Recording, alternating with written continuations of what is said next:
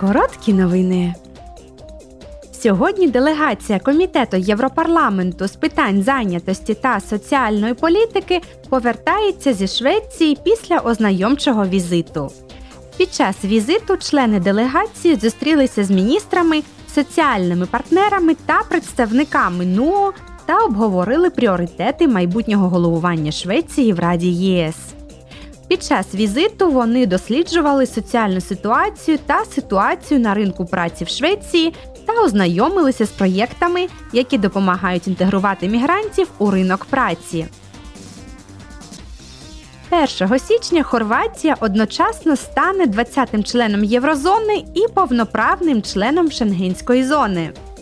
Перевірки осіб на внутрішніх сухопутних і морських кордонах між Хорватією та іншими країнами Шенгенської зони буде скасовано на початку січня 2023 року, а перевірки на внутрішніх повітряних кордонах у березні.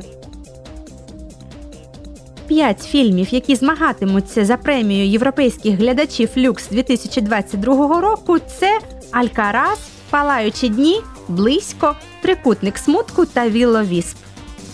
Глядачі в ЄС зможуть оцінити фільми за п'ятизірковою шкалою. Євродепутати також віддадуть свої голоси, що складуть 50% загального результату.